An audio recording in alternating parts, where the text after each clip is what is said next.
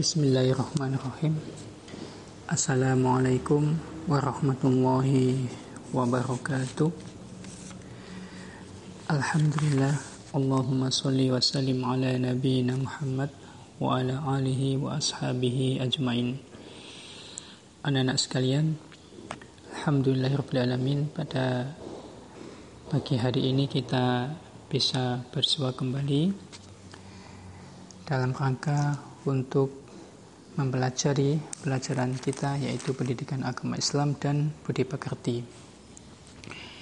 Anak-anak sekalian, Alhamdulillah pada kesempatan kali ini kita akan memasuki pelajaran selanjutnya ya yaitu berkaitan dengan sholat ya kemarin sudah kita pelajari terkait dengan niat takbir dan doa iftitah Ya.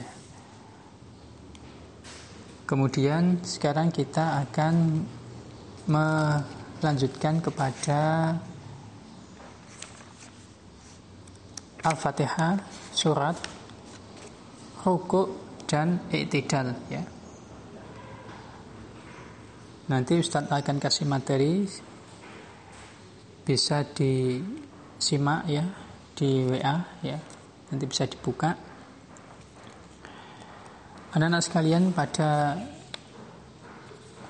kesempatan kali ini ya kita melanjutkan kompetensi dasar yang kedua yaitu menunjukkan sikap disiplin ya sebagai pengamalan ibadah sholat yang kita lakukan ya.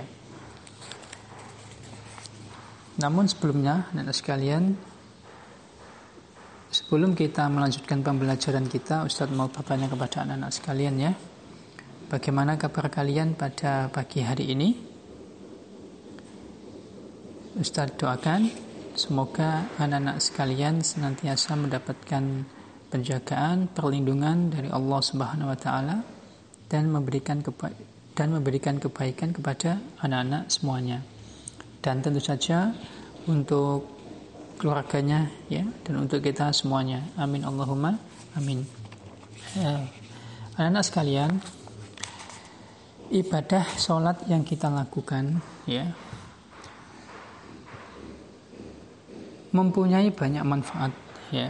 Di antaranya manfaat terhadap perbuatan-perbuatan yang terpuji dan manfaat dari terhindar dari perbuatan-perbuatan yang tercela ya. Adapun manfaat ataupun kebaikan-kebaikan yang bisa kita dapatkan dari sholat kita yang bisa kita pelajari dari sholat kita adalah di antaranya yaitu mengajarkan kita disiplin mengajarkan kita tentang disiplin ya yaitu disiplin waktu ya. Kemudian disiplin dalam melaksanakan kegiatan kegiatan anak-anak semuanya. Misalnya ya.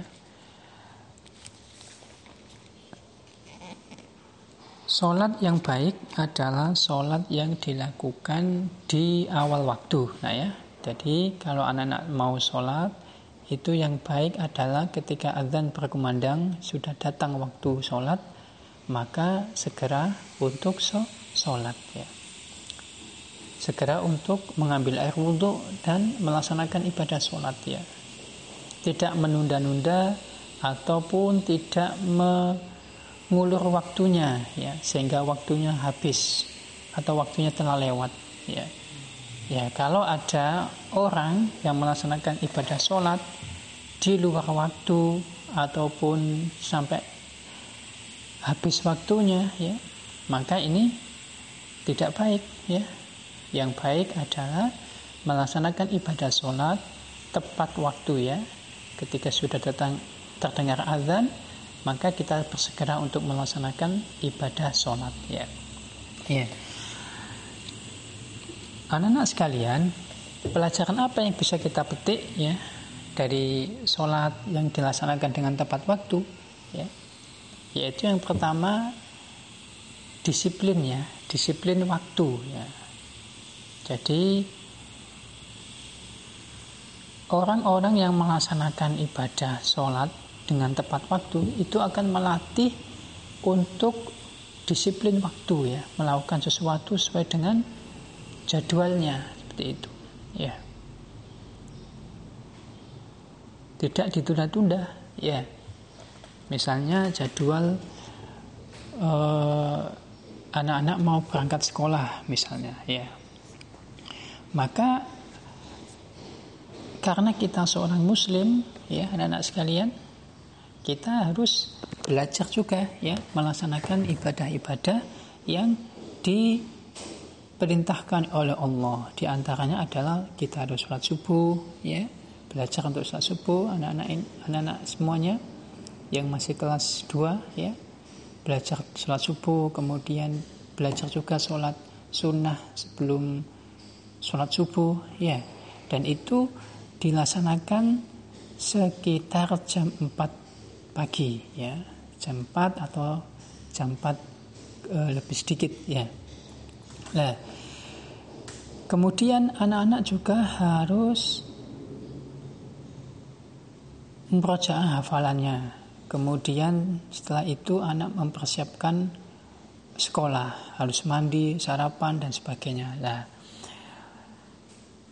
pelajaran yang bisa kita ambil dari sini anak-anak sekalian Berarti anak-anak atau kita semuanya untuk bisa melakukan itu dengan baik maka harus bisa disiplin waktu ya. Berarti kita harus bangun pagi-pagi ya. Misalnya jam 4 atau setengah 5 ya. Ketika waktu sholat subuh telah tiba ya. Kemudian kita melaksanakan sholat sunnah dua rakaat sebelum sholat subuh. Kemudian kita melaksanakan sholat subuh berjamaah ya. Dengan keluarga kita ya. Dengan kakaknya ibunya ya. Atau bahkan ayahnya di masjid ya. Kemudian setelah itu kita membaca Quran mengawali hari dengan membaca Al-Quran atau menghafal Al-Quran. Kemudian anak-anak sekalian kita persiapan mandi ya persiapan mandi. Kemudian persiapan menyiapkan baju-bajunya, kemudian sarapan, kemudian memakai pakaian dan sepatu, ya. Berarti anak-anak belajar untuk disiplin waktu, ya, sesuai dengan jadwalnya. Ya. Coba bayangkan kalau misalnya, ya, bangun tidurnya jam 6 ya jam 6 pagi maka kalau bangun tidur jam 6 pagi maka banyak agenda yang tidak kita laksanakan atau tidak bisa kita laksanakan dengan tertib ya dengan disiplin. Misalnya jelas kita tertinggal sholat subuh tepat waktu ya sehingga harus sholatnya jam 6 baru sholat. Kemudian setelah itu belum sempat baca Quran juga karena harus buru-buru masuk sekolah ya. Kemudian mandinya juga nggak bisa nyaman karena terburu-buru takut terlambat sekolah ya sarapannya juga terburu-buru karena harus berangkat lebih awal ya takut terlambat masuk sekolah ya takut terlambat sudah masuk kelas teman-temannya ya Kemudian berangkat menuju ke sekolah juga butuh waktu. Ya. Akhirnya apa? Ya nanti terlambat berangkat ke sekolah. Ya, karena apa? Karena tidak melakukan sesuatu sesuai dengan waktunya dengan ba dengan baik ya.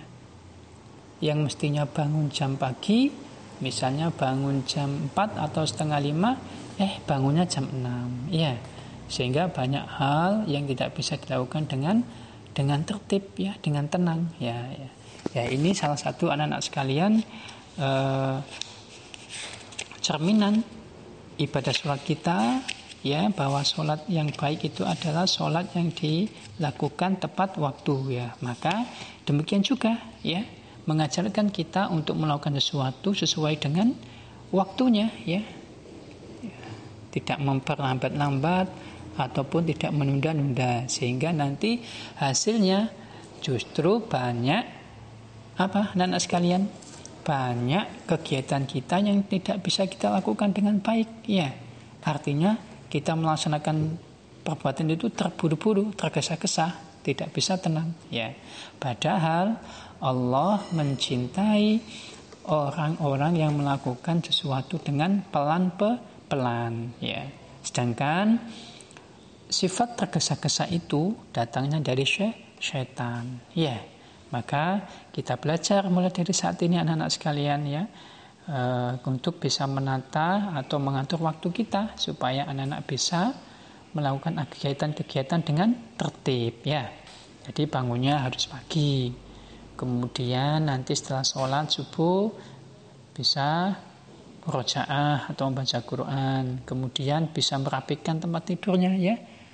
Ya berusaha untuk berlatih mandiri ya. Kemudian siap-siap mandi, kemudian sarapan, memakai seragam ya. Kemudian berangkat ke sekolah, ke sekolah ya. Itu salah satu contohnya ya ya. Kemudian contoh yang kedua misalnya ya e, karena anak-anak ini seorang penuntut ilmu ya sekolah, seorang siswa, ya, seorang murid, ya, seorang penuntut ilmu, maka anak-anak harus belajar di samping belajar di sekolah juga harus belajar di rumah, ya, dibuka-buka lagi bukunya. Nah, misalnya belajarnya jam setengah delapan, ya, misalnya, ya, setelah sholat isya belajar sampai jam delapan, ya, setengah jam, ya atau sampai setengah sembilan ya. Setengah jam sampai satu jam belajar ya. Ya. Maka anak harus mengatur waktu ya. Jangan sampai habis sholat maghrib kemudian nonton televisi ya sampai malam ya. Akhirnya apa? Akhirnya matanya sudah ngantuk kemudian tidak sempat belajar ya. Akhirnya apa? Ketiduran dan akhirnya belajarnya tidak bisa dilakukan dengan ter tertib ya. Maka anak-anak harus bisa mengatur waktu nak ya.